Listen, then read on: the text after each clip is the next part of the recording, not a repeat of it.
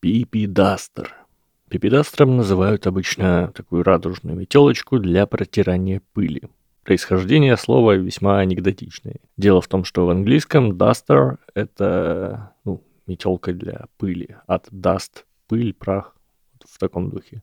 А PP — это указание на материал, из которого их стали делать в середине 20 века, то есть полипропилен. Вы, наверное, видели еще такую маркировку на всяких стаканчиках одноразовых. Неизвестно, кто тот гений перевода, что вместо полипропиленовой метелки обозвал эту штуку пипедастром, но название закрепилось. И хотя в корпусе русского языка я его не нашел, в интернет-магазинах и быту метелки называют именно так.